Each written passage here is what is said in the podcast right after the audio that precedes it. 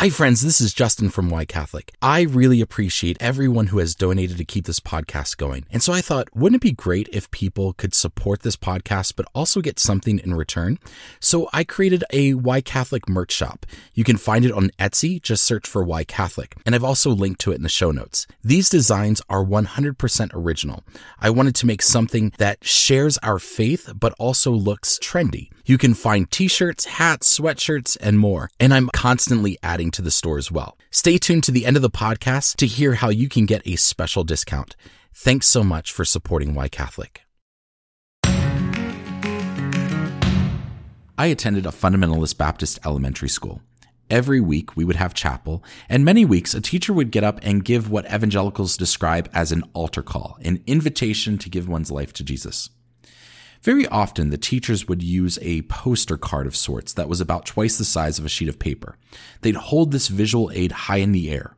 On one side, the poster depicted this horrific scene of flames, and they'd say something like, This is hell. This is the place where non Christians go, boys and girls. Then they'd flip the poster card over and reveal this beautiful, blissful crystal city with streets of gold next to a pristine river. Boys and girls, this is heaven. This is paradise. The Bible tells us that if you ask Jesus into your hearts, you will get to go to heaven. Now, which do you prefer? They'd ask, switching the card back and forth. Do you prefer hell or do you prefer heaven? Then they'd tell everyone to bow their heads and close their eyes, and they'd say, with no one looking, if you haven't asked Jesus into your heart and would like to, will you raise your hand and hold it up? They'd pause for a few moments and then say, I see that hand. Thank you. I see that one. Thank you. Thank you. I see your hand. Thank you. I kind of wonder if people actually raised their hands or if that was a ploy to apply positive peer pressure. However, I do know a couple people raised their hands because I can remember a number of occasions where the teacher would bring a student to the front of the classroom and say, Hey class, I've got some news. Tommy got saved today. He made a decision to follow Jesus. He's going to heaven.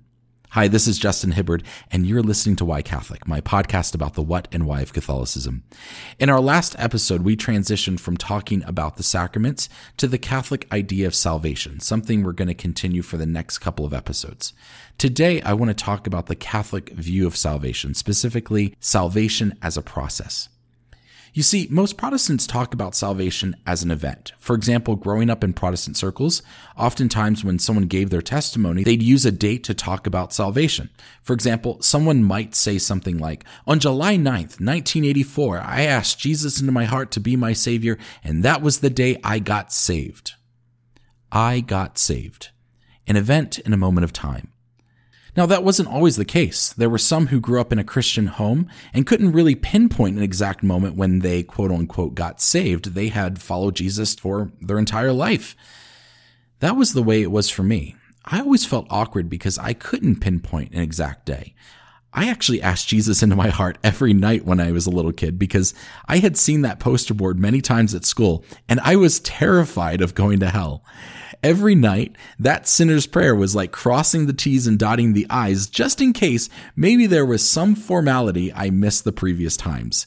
So I couldn't pinpoint the exact moment when I quote unquote got saved. However, in middle school, I really walked away from Jesus. I was a rebellious kid, and every year I would go to this summer Christian camp and I'd feel guilty about my sin. And I really wanted to come back to the Lord. However, after I left camp, I just went back to my same old ways. The summer before my freshman year of high school, I attended that camp like I had done in previous years, and something happened over the course of that week that changed my life. I would say that I entered that camp not following Jesus, and I left that camp completely devoted to God. Depending on one's soteriology, that's just a fancy word that means the theology of salvation, some might say that was the week I became a Christian. Some might argue that I was already a Christian, and that was the week where I rededicated my life to the Lord. Well, what would Catholics say? How do Catholics talk about salvation? The first thing we have to understand is that Catholics don't talk about salvation as an event, but rather as a process. We are on a journey towards eternal life. That journey begins not with the sinner's prayer, but with baptism. That itself is an event with a date and a time. So if you ask Catholics, when did your process of salvation begin? They might say the moment they were baptized. This may seem like a foreign concept to Baptists and evangelicals who see baptism as a symbol of one's salvation rather than an integral component of one's process of salvation. If you're wondering why Catholics emphasize a regenerative baptism or a salvific baptism, I would invite you to listen to episode 18 called One Baptism for the Forgiveness of Sins.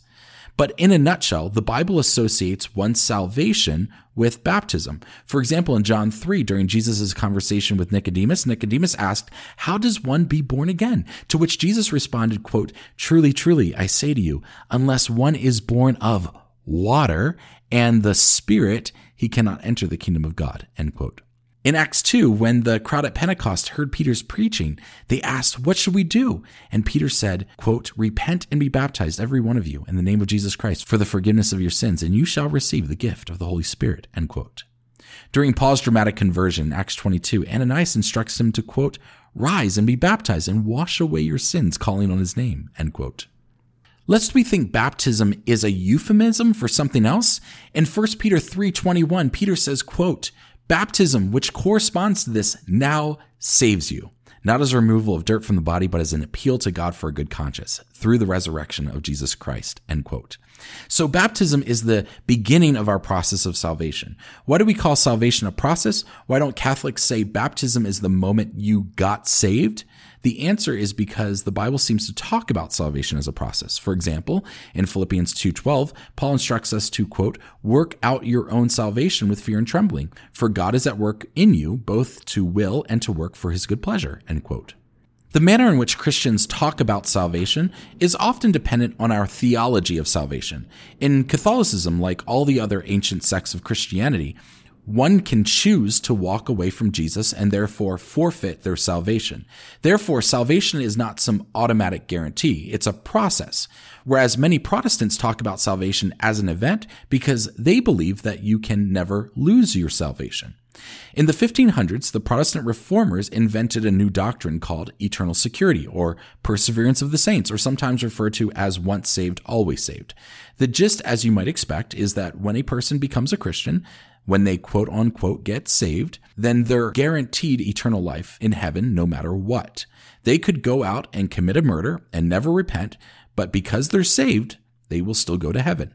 Now, not every Protestant believes this, but for example, this is a big sticking point for Calvinists. I myself was a Calvinist, and Calvinists often use a mnemonic for their theology of salvation called TULIP. TULIP stands for total depravity, unconditional election, limited atonement, irresistible grace, and perseverance of the saints. That last point, perseverance of the saints, means once someone is saved, they cannot lose their salvation. Ultimately, God is the one that does the work of salvation, and God doesn't make mistakes. Those who believe this point to passages such as Romans 8:1 which states, quote, "There is therefore now no condemnation for those who are in Christ Jesus." Skipping ahead of verse 31, it continues, "What then shall we say to this? If God is for us, who is against us? He who did not spare his own son but gave him up for us all, will he not also give us all things with him?" Who shall bring any charge against God's elect? It is God who justifies. Who is to condemn? Is it Christ Jesus who died? Yes. Who was raised from the dead? Who is at the right hand of God, who indeed intercedes for us? Who shall separate us from the love of Christ? In John 6:39, Jesus says, quote, "This is the will of him who sent me, that I should lose nothing of all that he has given me, but raise it up on the last day." End quote. In John 10:26 through 28, Jesus tells inquirers, quote, "You do not believe because you do not belong to my sheep.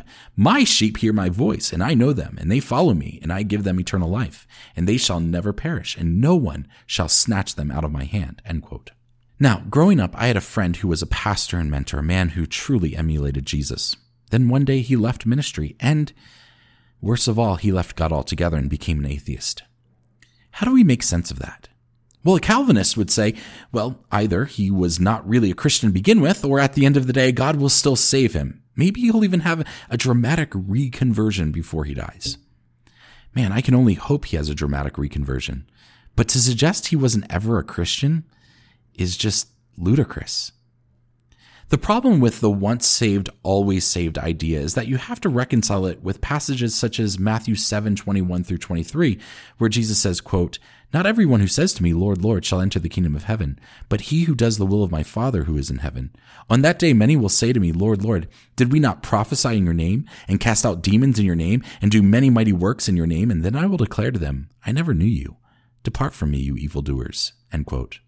Or consider John 5, where Jesus refers to his followers as branches. He says, quote, Every branch of mine that bears no fruit, the Father takes away. He continues on by saying, If a man does not abide in me, he is cast forth as a branch and withers, and the branches are gathered, thrown into the fire and burned. Or consider some of Paul's writings, like in 1 Corinthians 6, 9 through 10, which says, quote, Or do you not know that wrongdoers will not inherit the kingdom of God? Do not be deceived. Neither the sexually immoral, nor idolaters, nor adulterers, nor men who have sex with men, nor thieves, nor the greedy, nor drunkards, nor slanderers, nor swindlers will inherit the kingdom of God. End quote. These passages seriously question this notion that I can say the sinner's prayer, turn my back on Jesus, and still inherit eternal life.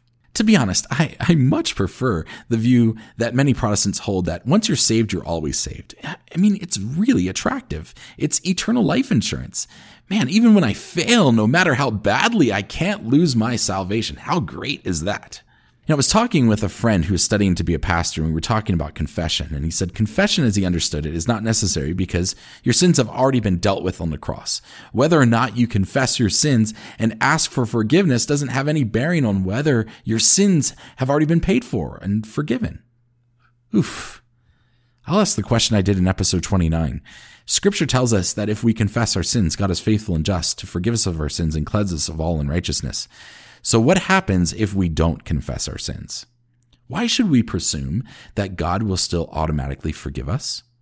Is Jesus' sacrifice truly a blank check?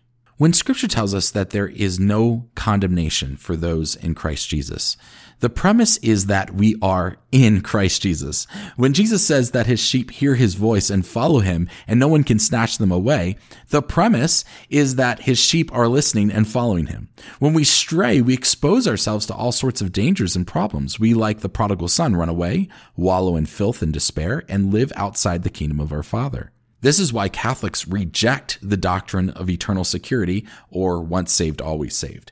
At the end of the day, God is a God of justice and a God of free will. If we don't want to be his follower, then he's not going to force that on us.